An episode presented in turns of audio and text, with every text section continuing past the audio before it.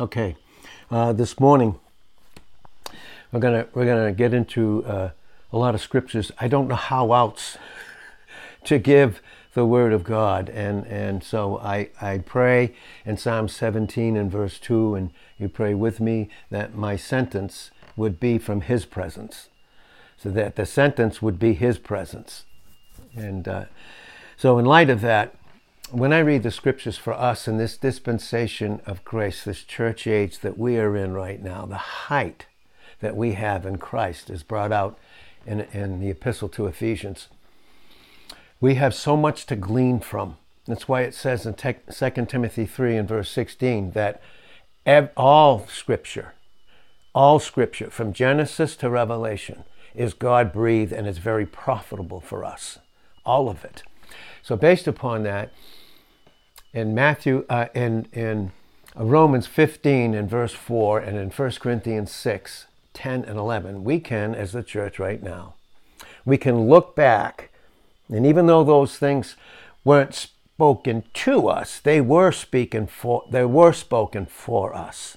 And we need to know that difference so we don't mix the different dispensations of God. And just, just simply a dispensation is, is a, a, specific time period where He's prepared for what He has for those people at that time. And then how He deals with them.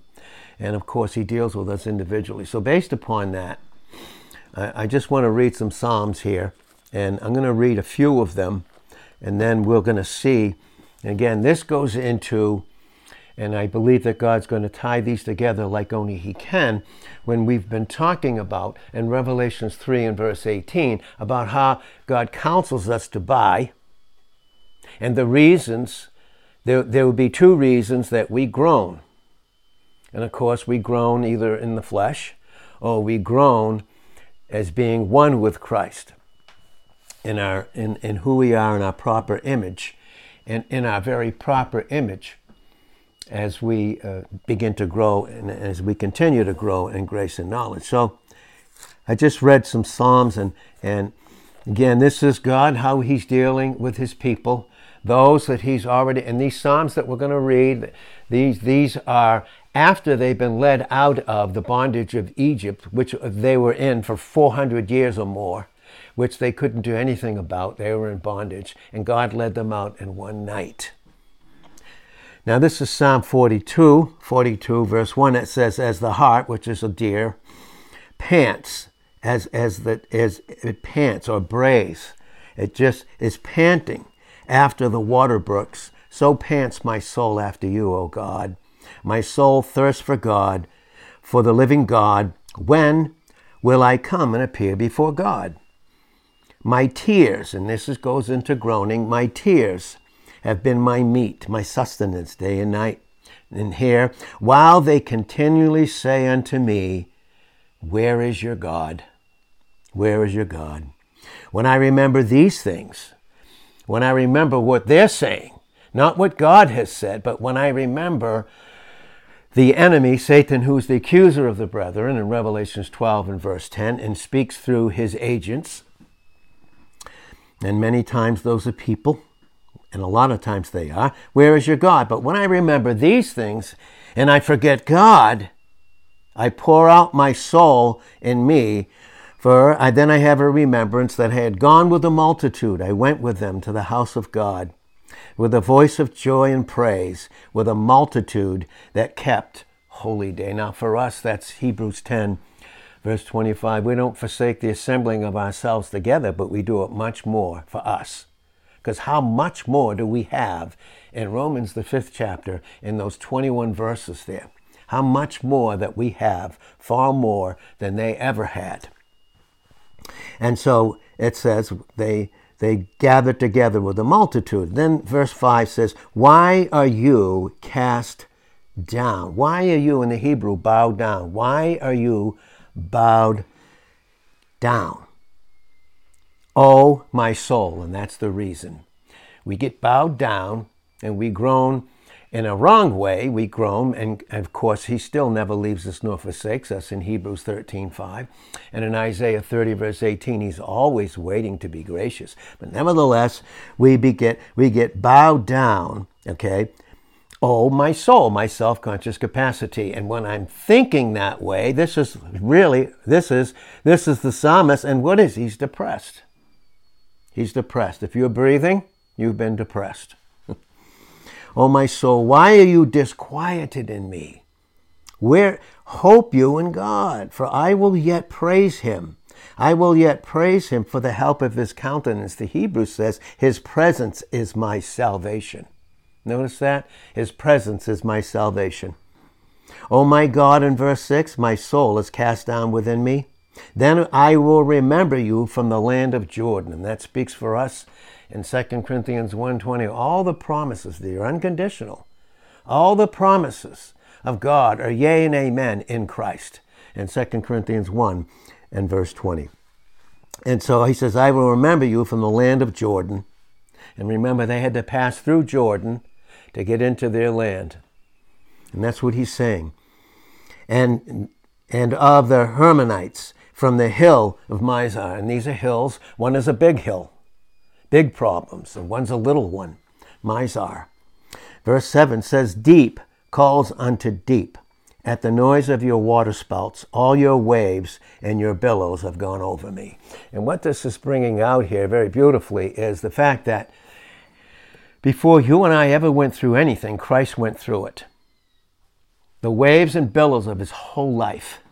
And then on the cross, where the deep the depth of God's justice and his love had to be met. All those, all those waves and those billows went over him. And we see that beautifully brought out in Psalm the 22nd chapter. If you read uh, those verses there, where he would cry out in Matthew 27 and verse 46 to fulfill Psalm 22 and verse 1 My God, my God, we never have to say this.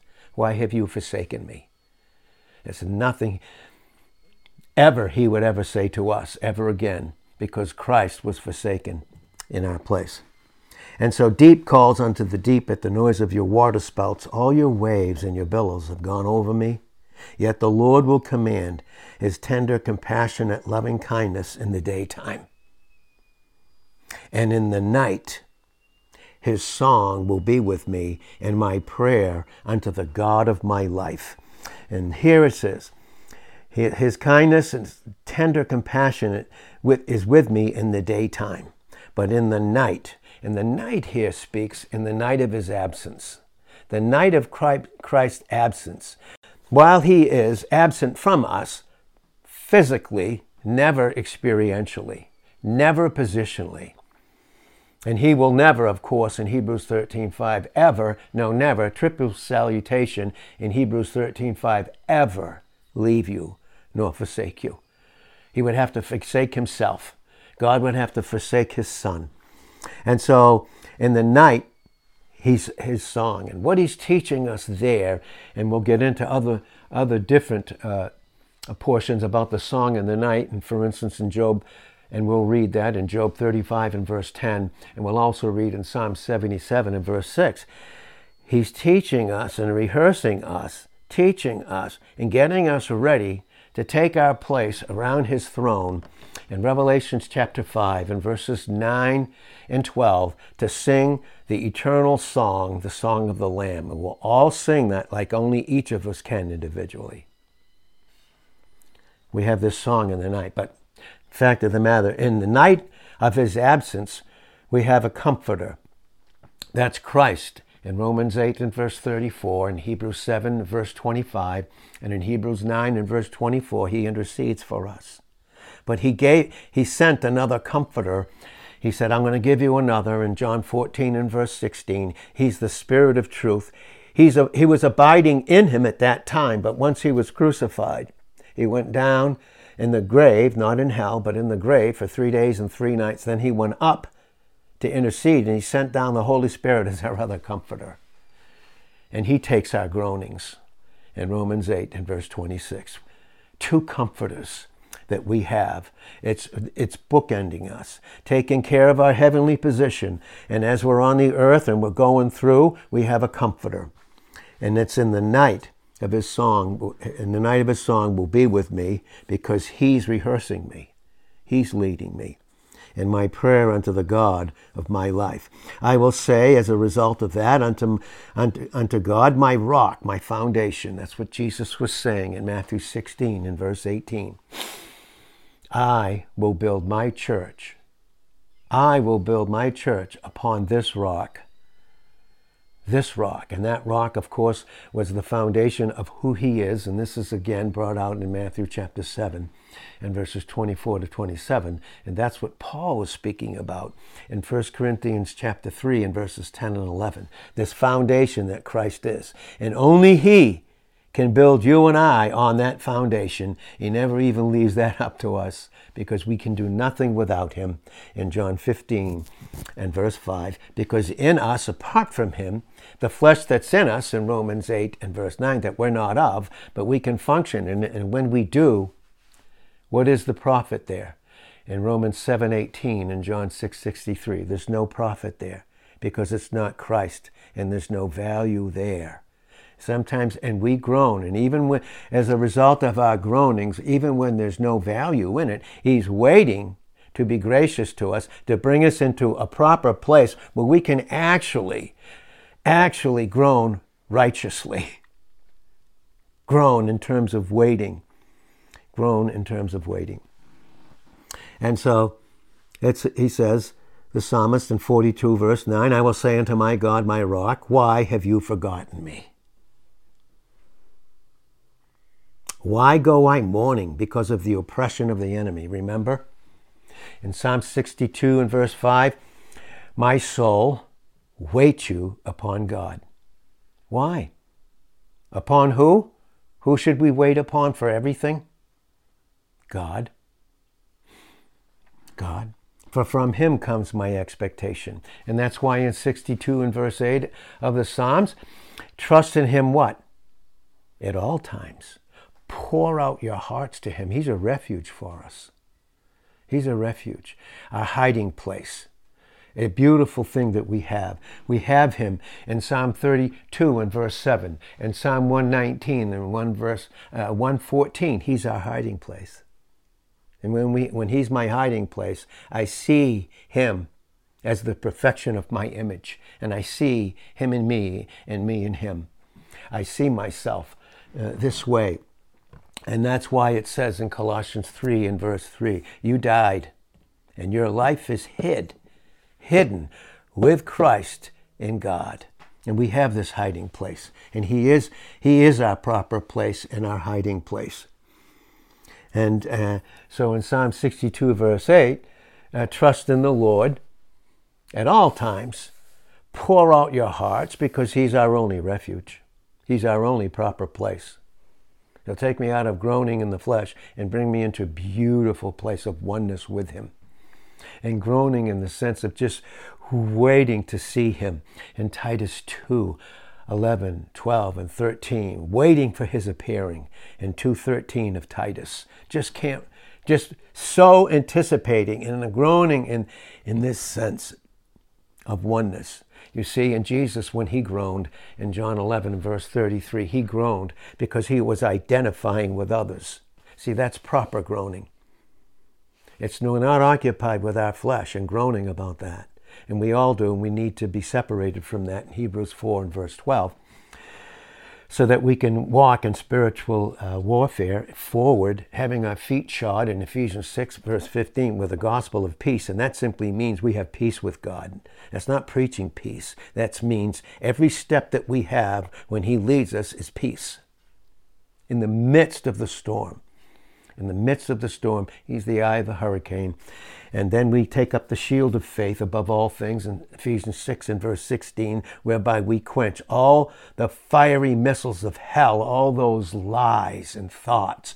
Why has God forsaken you? Why has God forgotten you? Which he could never do, which he never would do, being the initiator. And so here it says, as, as with a sword, uh, the oppressor, as with a sword in my bones, my enemies reproach me, constantly saying unto me daily, Where's your God? Where's your God? Where is he? Why are you cast down, O my soul? In other words, why are you groaning? Why are you cast down? Why are you so depressed? And why are you disquieted within me? Well, hope in God. None, none in the self life none in the flesh. For I will yet praise him for the health of his countenance and my God. Who is the health of our countenance? You know, in Isaiah 3 and verse 9, it says, Their countenance testifies against them. I'll just stop and read that just very quickly here in Isaiah 3 and verse 9. The show of their countenance does testify against them. They declare their sin as Sodom, they hide it not. Isn't that true in our day? Sins, things that were in the closet, it come, they're right out in the open. They're completely and utterly right out in the open now. Because they've completely, completely forgotten God. Not that they can escape Him, because you can see that in Psalm 139, of course, starting at verse 7 to 12. Where can you go from His presence? Now, for, of course, for us, that's who we are in Christ. But can anyone truly escape him? Unsaved or not, none can escape him. The show of their countenance does witness, it's a testimony against them. It's a testimony against us. When we're in the flesh, is that the testimony that we're against ourselves? Because God's not against us in Romans 8 and verse 31 and Psalm 56 and verse 9. He's not against us, He's for us because we're in Christ. And and Christ is in us. And they declare their sin as Sodom. You know, back then, it was out. Everything was out. Sodomites. You know what a sodomite is, right? Men that love boys, little boys. Tell me, has that not infiltrated certain systems that weren't of God? To keep out God's proper order with men and women in a proper order. We need to keep in mind in Hebrews 13, verse 5, marriage is, is, is God's choice. And whoremongers he will judge. Marriage is God's choice. And that, of course, we know in Matthew 5 and verse 28 starts with our thought life. Very key. They hide it not. Woe unto their soul. Why? Because they have rewarded evil unto themselves. And they groan. You know, for 400 years, Israel was in the bondage of Egypt. They were in the land of Egypt, type of the world system, under Pharaoh, type of the enemy, Satan.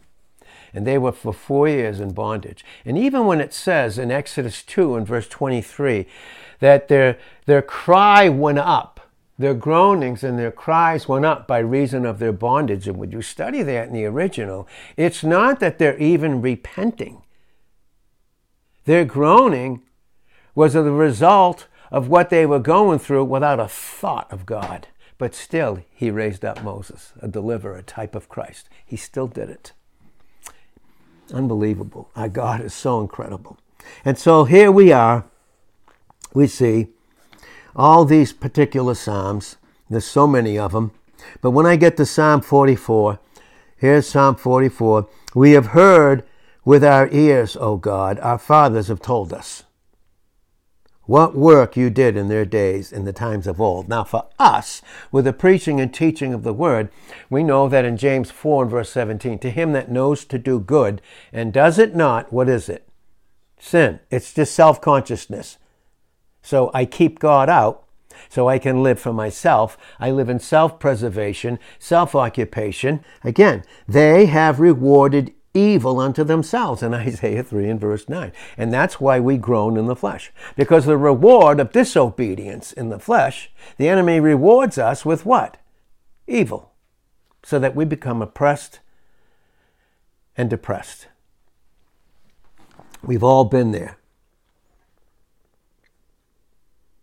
Say you to the righteous that it will be well with him, for they will eat the fruit of their doings. They will eat the fruit of their doings. Their countenance, their countenance, and how many times that their countenance, or my countenance, which is an inward uh, the inward truth becomes an outward revelation of nonverbal communication. But here again it says this in Psalm 44 and verse 1 We have heard with our, our ears, O God. We have ears. We have a will. We, we know what to submit to and what not to uh, when the word comes. It's no longer ignorance when the revelation has become light unto us. It's no longer ignorance. Then it's an issue of 1 Samuel 15 and verse 23 rebellion, which is as witchcraft, and stubbornness as, as idolatry. And so here, what it says here is again what works in Psalm 44 and verse 1 you did in their days in the times of old. You see, that's what we're saying, what the scriptures are in Matthew in, in uh, Romans 15 and verse 4 and 1 Corinthians chapter 10 and verses 6 and 11. We learn from the things that we went through, but what that they went through. Here we're positioned in Christ heavenly, but we're on the earth Positionally, we're uh, places in heaven, but we're on the, wor- on the earth on our way to heaven. But we can learn in our walk the way they learned. To not lust after evil things. That's what makes us groan. A lack of patience in the flesh will make us groan. But he's still waiting to be gracious because there has to be a separation, soul from the spirit, as we shared last night in Hebrews 4 and verse 12. There needs to be that separation. Can a man receive anything except it comes from heaven? In John 3 and verse 27, and that, of course, is Christ who came down. And we see that in Ephesians chapter 4 and verse 9. He descended. He descended down into the lower parts of the earth, the darkness of Satan's empire, which we're in, but we're not of. He descended down and entered in. And what an amazing thing that is. Only God would do something like that, and only he did. In verse 2 of Psalm 44, how you did drive out the heathen from your hand and planted them, how you did afflict the people and cast them out. For they got not the land in possession by their own sword. Notice that? We can't do anything. All the promises in God are ours positionally, but we don't experience them until we submit. And boy, when we lose the sense of His grace, it's evil, it's nonsense, and then we groan in that sense until He comes in in John 3 and verse 30. He must increase. But I, I, did you see that? But I, that's separated. That's the flesh separated from Him in John 3:30. He must increase. It's an emphatic in the original Greek. It's emphatic in the Koine Greek, New Testament. He must increase, but I, separate, must decrease. And he does both. He never leaves it up to us for a single thing. And that's why his plan is designed to humble us in 1 Peter 5 and verse 6 and in James chapter 4 and verse 6 so that he can lift us up and see true value in the image that Christ is in each of us in James 4 and verse 10. So they got not the land, all those promises, in possession by their own sword, neither can we keep them, can we? We have to be kept by the power of God. We have to be kept. We're kept by the power of God in 1 Peter 1 and verse 5, and that's Christ. We're kept by the power of God. And Christ in 1 Corinthians 1 and 24, Christ, the power of God. And when I have power, what do I have? Of wisdom, because power is the authority of his love that never changes. And it gives me great wisdom to walk through this earth and not settle down, take me out of a wrong groaning, no sense of grace, and bring me into a proper sense. And then I can groan with him in identification in John, again, as we mentioned, 11 and verse 33, for others. And that's what we, we know and we've been taught, all of us, and we need to continually be taught in the scriptures, how that it is God, that is God Himself that does this. It is God Himself that does all of this. And so it says, by they did not gain possession of that all those promises by their own sword. Neither do we. It has to be the sword of the Spirit in Ephesians 6 and verse 17. And many, all of us are born into conflict. Listen, we all are, even the unsaved. But it's a much more intense warfare for us that are in Christ because the intensity of the warfare has to do with the intensity of the height in the heavens that we have.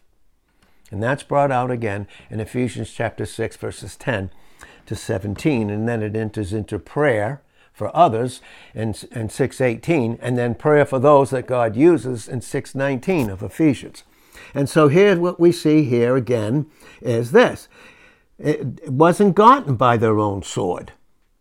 Neither did their own arm save them, their own sword. Isn't the, isn't the word, Christ himself, the sword that does the separating through the power of the Holy Spirit in Ephesians and in Hebrews 4 and verse 12? And it's the sword of the Spirit. And I can't take up the sword of the Spirit, meaning he can't take me up and be my offensive and defensive weapons. I can't do it unless my will is submitted, again in Ephesians 6 and verse 17. It says, but separated from that, in Psalm 44 and verse 3, separated from that, it is your right hand. Who sits at the right hand? That's our position. You see it in Psalm 110, verse 1, scores of other scriptures, scores of them. In, in Acts, the second chapter, in 30 to 35, we see it there, scores of them in Hebrews 1 and verse 13. Uh, Hebrews 12, verses 10 to 13. He's at the right hand, and he holds those stars, us, each individually, in Revelations 1 and verse 20, in his right hand. And the right hand is, is the Father's absolute, perfect satisfaction and rest about what Christ, his Son, has accomplished in us and us in him. And so we see these things in such a beautiful way and so it says, but it's your right hand and your arm. Is his arm so shortened that he can't save in Isaiah 59 and verse 1? Nope. Who is his arm? The arms in Deuteronomy 33 and verse 27. I love how it says that in the Hebrew. When we think we've hit the bottom, when we're cast down, when we think it's over, and the enemy comes in, in Micah 7 verse 8, and when we're at the bottom, we realize that He is underneath the bottom of our bottom, holding us up in Deuteronomy 33 and verse 27. And then the enemy in Isaiah 59 19, he comes in like a flood, but the Spirit of the Lord lifts up a standard against him, and that standard is our precious Savior, who's leading us through this world system on our way to our promised land. And so when we see these things, that's the right hand in his arm. And notice what it says the light of his countenance. The light of his countenance. Because you had a favor unto them, and that's grace. You are my king, O God. Command deliverances for Jacob, and of course for, for us and those types. Through you will we, through you will. It's God's will Christ, who is the fulfillment of the will of the Father, in Psalm 40 and verse 7 and 8, and in John 4 in verse 34, who finished it in John 19 in verse 30, completed it. God's will for you and I is we're complete because His Son completed it. He rests in the, in the love of His Son in Zephaniah 3 and verse 17, and He's taking us, He's qualified us with this light in Colossians 1 and verse 12, he's transliterated us out of the kingdom of darkness, and this can even be experientially in the flesh. And he's brought us in to the kingdom, the ruling and reigning of the love of his son. In 113 of Colossians. So this is what it says. Again, through you, through your will, we push down our enemies. Through your what? Name Whose name? Isaiah 45 and verse 23, and Philippians 2 and verses 9 through 11. Whose name? Is there any other name given unto heaven whereby we may be saved and continue to be delivered? In Acts 4 and verse 12. Is there one mediator? Is there only one between God and men? And 1 Timothy 2 5, yes. And that is Christ. Christ in the individual, by the way. And so we, through your name, and the name speaks of the nature of Christ and all the work that he's accomplished, names. This goes into, this goes into the name there that he's given each one of us. We see that in Revelations 2 and verse 17, where he inscribes this name that had to do with how he and, and I and what he brought us through, what he brought us out, what he continually brought us into. That goes into an eternal fellowship with him. And so that name, and through your name, will, and, and his name is the equal of his will, and that's Christ, we tread them under that rise up against us. For I will not trust in my bow. I will not trust in my flesh. I will not do it. And that's what he's teaching us two things not to trust in the flesh, and to trust in who he's made us to be in the love of his son. And so, again, neither will I trust in my bow, neither will my sword, my own sword, save me. But you have saved us, delivered us from our enemies, and has put them to shame that hated us. In God we boast all the day long and praise your name forever. And that's going to go into the eternity, eternity. We're going to praise his name forever. That's brought out beautifully again in Revelations, that fifth chapter, and read those first 10 verses. And it's very, very beautiful. There's some, there was some weeping going on, and God dealt with that. And uh, what a beautiful thing. In God we boast all the day long. And then as we go down through, let's look at Psalm 44 and verse 18. Our heart, which is our mind, lab, right? Our, our mind is not turned back. To what? What's the only place when we're in Christ positionally and experientially, if we're not experiencing Him, was the only place we can turn back to? It's the flesh. We are not turned back, neither have our steps declined from your ways. You know what it says here in verse 14? You, Israel became a byword among the heathen. They were mocking them because they refused to submit to God who did so much for them. You can see that in the 78th Psalm. And again, all these Psalms and all the positive sense and even the teaching of the negative, all of it has to do with the Spirit of Christ. Every single bit of it. Now you're going we'll see negative things there that, that, that Christ, the Spirit of Christ, had to teach them, and like He has to teach us. And so again, you've made us a byword among the heathen, a shaking of the head among the people. Did they ever know Christ? Did they shake their head at him when he was on the cross and mock him? Yes. Yes, they did. Yes, they did. He was a byword, mashal, in the Hebrew. M A S H A L, mashal. And it simply means, right? It is of the superiority and mental action, meaning they think they're more superior than God. That's the flesh.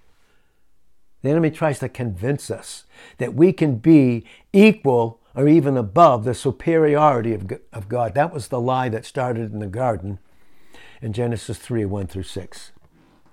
We see these things clearly, but our heart is not turned back. In Psalm 44 and verse 18, neither have our steps, neither have our goings turned back and declined from your ways. Though you have sore broken us in the place of dragons, all those enemies coming against us.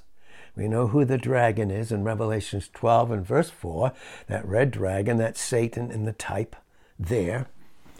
So much there in, in those verses there.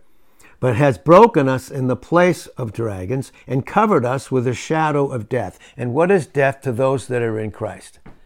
It's a shadow. It's just a shadow. That's why in Ecclesiastes 7, verse 1, the day of one's death is greater than the day of one's birth. Now, we can groan about that the wrong way, but we can also groan the right way. Waiting to be clothed. And we can see that, waiting to be clothed in Philippians 1 and verse uh, 20 and all the way down through there, to be put on our new glorified bodies to fit us to the place where we're going to be. And so you've chastened us sore in the place of dragons and covered us with the shadow of death. Did really God do all that? Or did they do it to themselves because of a lack of submission? And then they groan. Listen, if we, in verse 20, have forgotten the name of our God, everything that He's accomplished through Christ, and all the work that He's finished, of our God, or stretched out our hands to a strange God. What's a strange God? You remember what's true about it? What's true about Christ in us is true about us and Him in 1 John 5 20. And everything outside of that is an idol in 1 John 5 and verse 21. My little children, keep yourselves from idols. And what's behind an idol? We shared it last night. Behind every idol or everything that's in competition. First of all, an idol is that that competes constantly against Christ in us. That's the flesh. Constant competition. We saw that again last night in Galatians chapter 5 and verse 17. The flesh lusts against the spirit, the spirit against the flesh, and these things are contrary one to another, so that you can't even do the things that you would. In the flesh, I can't do the things that I would. No, I don't want them. But also in the spirit, when I'm led of the spirit, in Galatians 5 and verse 16, based upon the reality of the cross, that I've been crucified in Galatians 5 and verse 24 keeps me. I can't do those things. And thank God in that, eh, but only in that place we can't. Then we groan the right way. And groaning the right way is, is never leaving the sense of grace. Never. Because Jesus, who was filled up with all that grace and truth is, in his humanity, in John 1 and verse 14, he groaned in John 11, verse 33. But the groaning wasn't about himself. And how many times do we groan about ourselves? And that's what they did here. And when we forget God, all our groaning is about ourselves. And when you forget God about others in prayer and trusting prayer for them, then you begin to groan about them. You take on this false burden.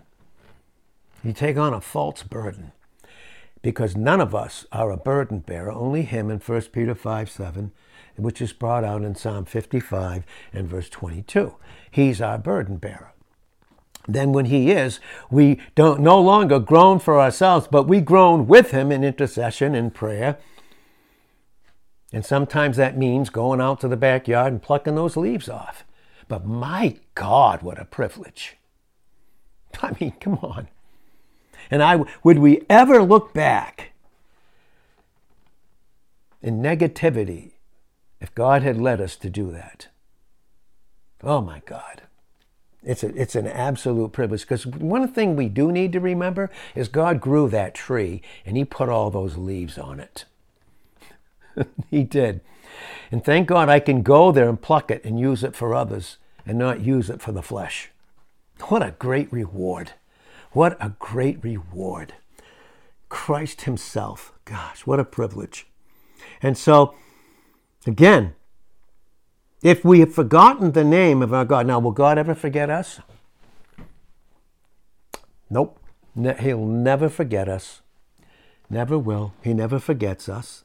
Everything about us, everything about us has been finished in a plan before we were born.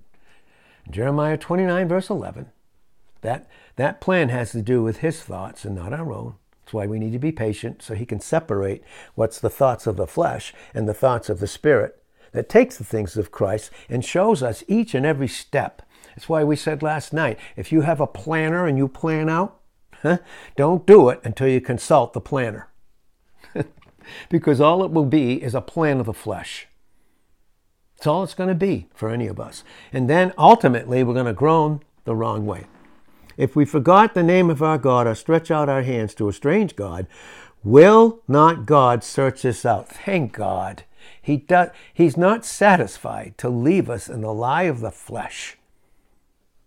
He loves us so much. Even chastisement, as we've as we've been taught in the scriptures, and you can see it in Proverbs 3 10, 11. But you can read it. Start at verse 1 in Proverbs 3, and then the trust in the Lord.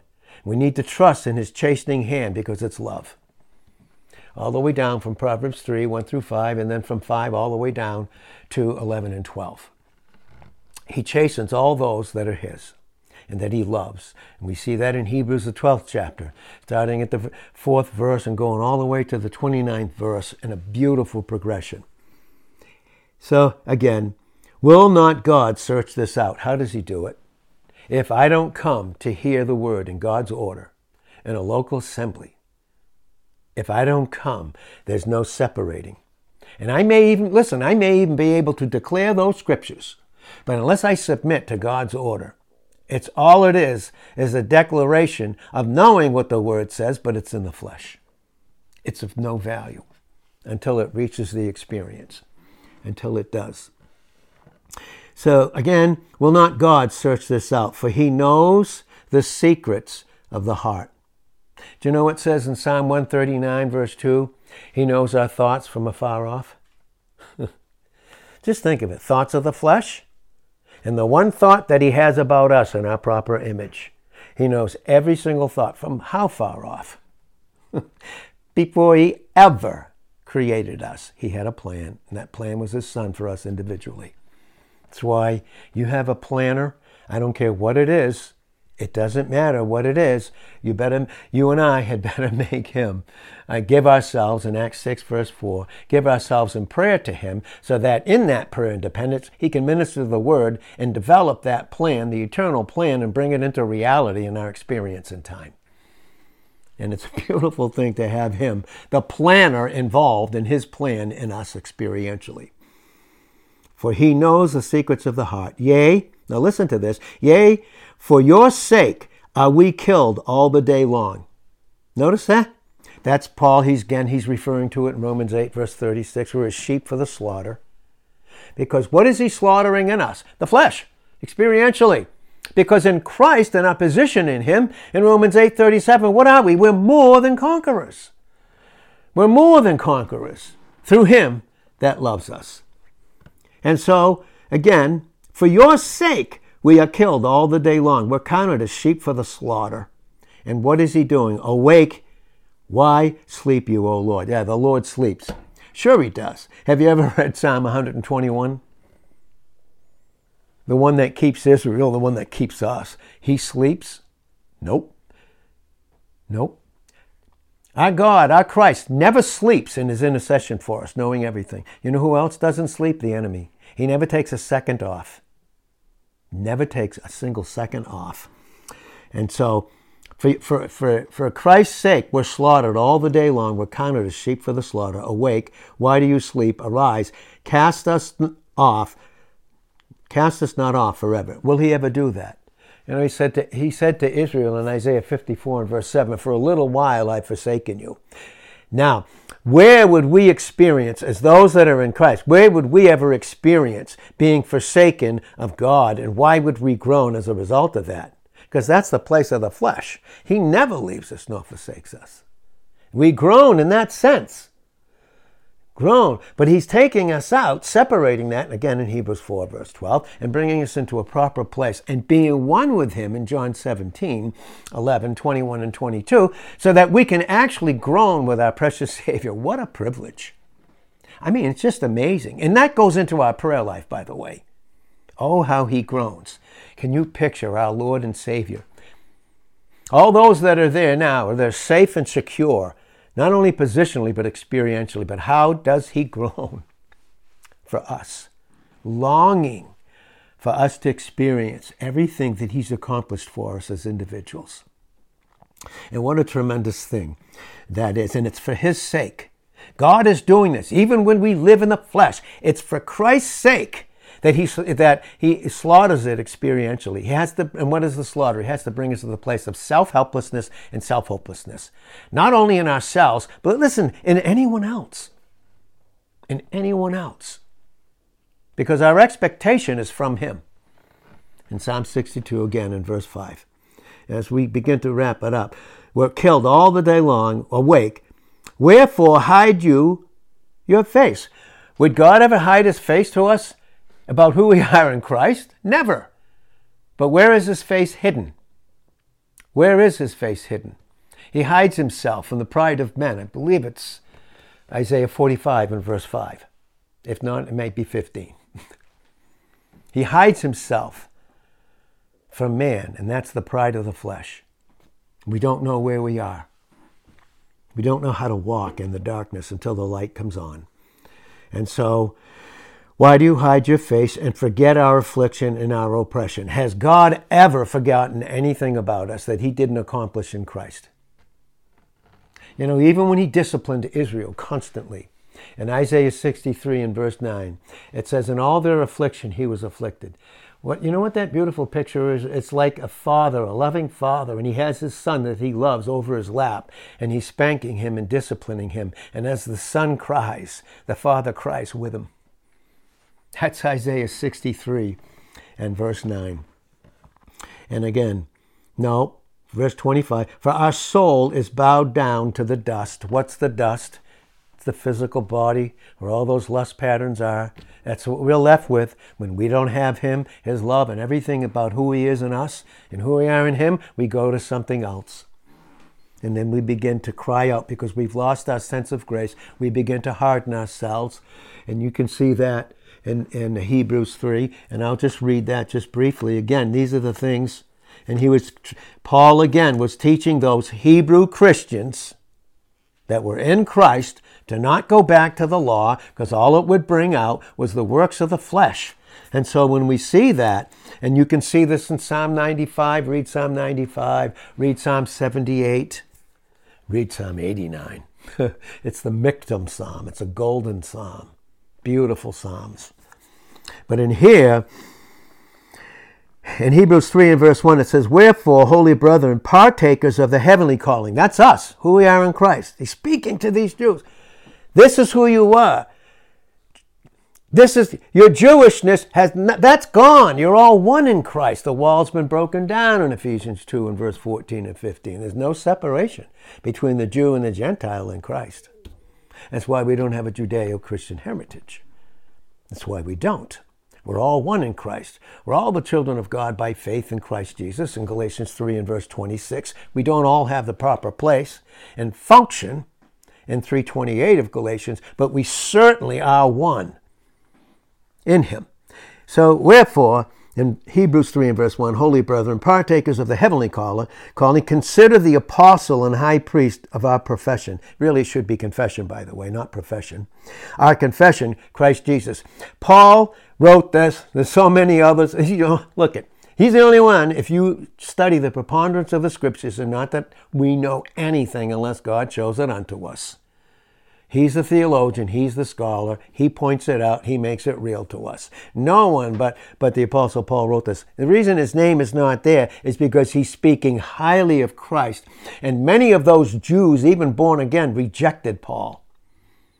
He just brought out, and even in his own life, he said, all these things in Hebrews where we are, Christ is better and we're better off in him. And that's the key word in Hebrews, better and, and no wonder when we're in Christ, we're better off. And no wonder in Ephesians, it's the height of, it's the height, the highest height of the heavenly calling. And so he's not mentioning him. Consider, don't consider me, he's saying. Oh, if we only preached, it would only be just Christ. Consider the apostle and high priest of our confession, Jesus Christ, who was faithful to him that made him. Notice that? That made him. God made Jesus' humanity, not just for himself, but first and foremost, but for us. Did you know that? Perfect identification. He made him, as also Moses was faithful in all his house as a type. For this, this, and man's italicized, and I almost, you know, you know how it says in Luke 1 and verse 35, and I understand uh, those men, you know, back and back, uh, you know, those 70 that were translating the Bible into the King James Version, where he had a little control. That's why there's some issues in it. when God's not in control, things get slip in even to the Word. But thank God we can glean from Him only through the power of the Holy Spirit. But when it says it says in Luke 135, that holy thing, you know, and I, I crossed that out because it's not a thing, it's like that holy one, that's what I put there. Because There's only one that's holy. And when we submit to Him, obviously through sanctification, which is positional, but then it's progressive in our growth, we experience that holiness, but none in the flesh. Never mind that false teaching of the holiness movement that we received all of Christ's holiness. I think that's going to be part of either image or place if God, when God does this completion of, of those particular booklets as God would have it. But this one, I would put even here, man's italicized. For this one was counted worthy of more glory than Moses, inasmuch as he who has builded the house, built the house, has more, what, honor than the house. For every house is built by some, someone. But he that built all things is God. And Moses verily was faithful in all his house. Was he? Was Moses always faithful? But did God see him that way in Christ? Mm-hmm. As a servant, for a testimony, as a witness of those things which were to be spoken after. And God's speaking into us after by going back and, and showing us these things and, and how he dealt with his people. But Christ as son over his own house, which we are, which we are in 1 Corinthians 6, 19 and 20. We were bought with a price. We're not our own. Our spirit, soul, and body are his. In 1 Thessalonians 5, 23, there's no question about that. But as Christ the Son over his own house, whose house are we? We're the church. If we hold fast that confidence and the rejoicing of the hope firm unto the end, and that's experience, never position. Wherefore, as the Holy Spirit said today, if you will hear his voice, don't harden your hearts. Harkening back to Psalm 95 and all through, from Exodus through the types, all the way up to where we are to teach us. Harden not your hearts. You know, that man that was given that one talent, all the others reproduced it because they submitted to the word and allowed Christ to do in them what they couldn't do in their vessel. And see, we see this clearly, but this one man had one talent and he went and he hid it in the ground because he said, You're a hard master. In Luke 19 21, he said, You're hard, you're austere, you're very hard. Who's hard? God gave us his only son. God, his son, put on humanity and went through what we can't even imagine. And he went through it in such a, a tremendous way. So as we wrap this up this morning, he said, Today, today, listen, today he has counsel for us right now. We can't live on yesterday's counsel. We need it every single we need it every single moment of every day. Today, if you will hear his voice, submit. Harden not your hearts as in the provocation, in the day of temptation in the wilderness, when your fathers, your spiritual fathers, he's telling the Hebrews, see, you're in Christ now, but if you want to look back and see what happens to those that refused God in Hosea 4 and verse 6, they were destroyed through a lack of knowledge. It's not that they didn't know it, they didn't submit to it. When your fathers tempted me, proved me, and saw my works forty years, wherefore I was grieved with that generation. Was he groaning? Was God groaning? I was grieved. Do we groan for others properly in prayer and trust in God? Yes with that generation and said, They always do err in their heart, for they have not known my ways. So I swore in my wrath, you know, and not is there any wrath for us in Christ in 1 Thessalonians 1 10 and 5 9 and John 3 and verse 36? Absolutely none. They will not enter into my rest. Where's Christ? Where's God resting? He's resting in the Son. Where do we rest? In Christ. And what do we experience? A loving Father. Take heed, brethren, that's us, lest there be in any of you an evil heart of unbelief in departing from the living God, but exhort one another, edify and exhort one another daily. While it is called today, lest any of you be hardened, in our will, hardened, stubborn, through the deceitfulness of sin. For we are partakers, we are made partakers of Christ, if we hold fast our confidence steadfast unto the end.